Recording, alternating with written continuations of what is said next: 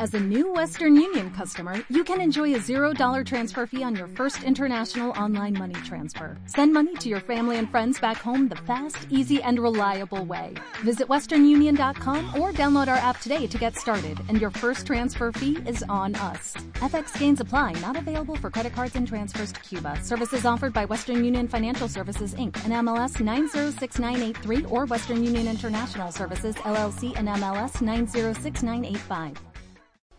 El perrito ultramaratonista por Paco Raptor, un mes del año 2013.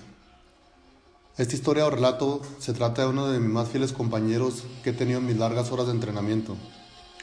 En mis largos días entrenando en partes inhóspitas y en donde no cualquiera se puede atrever a acompañarte. Es la historia de cómo una vez más queda demostrado que el perro es el mejor amigo del hombre. Así comenzó.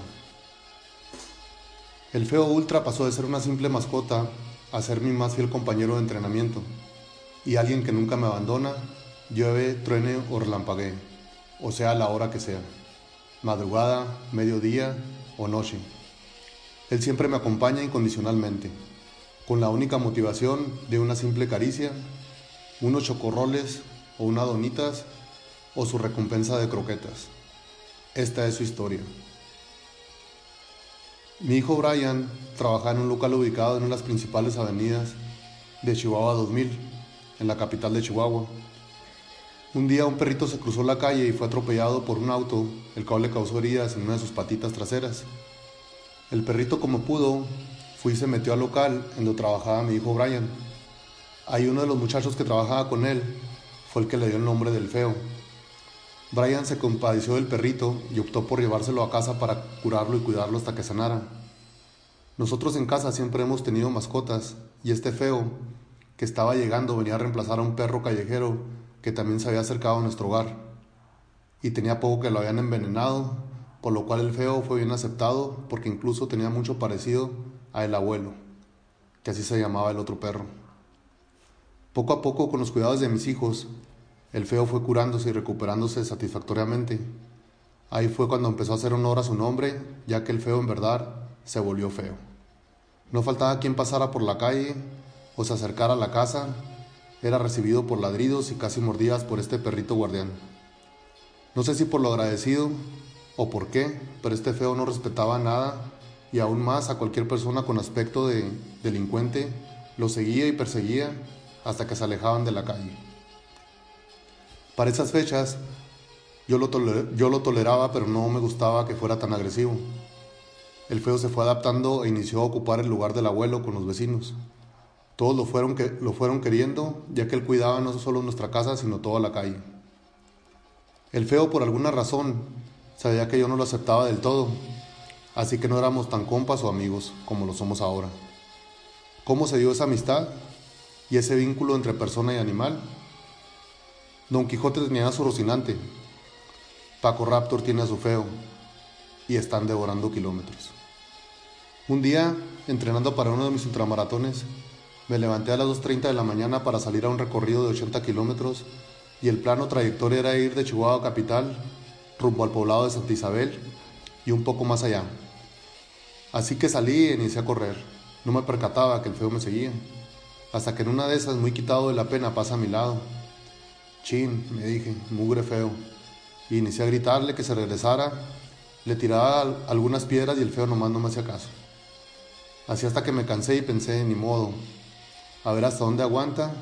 Y pues pobre porque lo más probable es que tal vez se pierda. Me podía porque sabía que en la casa y en la calle lo apreciaban.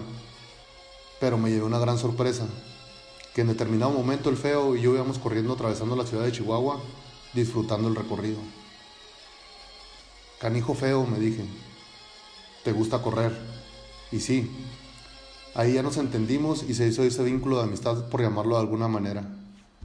Yo platicaba con él y lo llamaba para que corriera atrás de mí y no por media calle. Tardé un poco para que se adaptara, pero después de unos sustos que le dieron algunos autos en la carretera de Chihuahua capital a Cuauhtémoc, él mismo optó por irse a mis espaldas y seguir mis pisadas.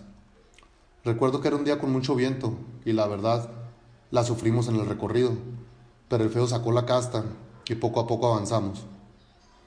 Yo lo hidrataba de mi ánfora de agua y lo alimentaba de unos chocorroles que le compré en una tienda Oxxo.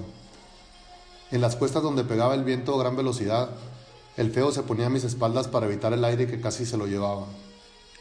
Llegamos al poblado de Palomas, antes del entronque de la carretera vía corta Parral, Chihuahua, y en una tendita le compré un pan de dulce, de esos que llamamos esponjas, para que se alimentara. Aquí en el entronque ya no me esperaba mi compadre Cristóbal, que era el que nos iba a abastecer cuando llegáramos, y vio que el feo iba conmigo. Se sorprendió tanto que no dejaba de decirme que ese perrito me estaba cuidando y que no podía creer lo fiel que era para, para seguirme en esas distancias. Luego que nos abastecimos, continuamos y así en cada parada que llegábamos a hidratarnos, mi compadre Cris me volvió a decir que estaba sorprendido del feo. Me decía, tú eres admirable por lo que haces, pero este perrito merece todos mis respetos. Es un espectáculo verlos corriendo por la carretera a ambos.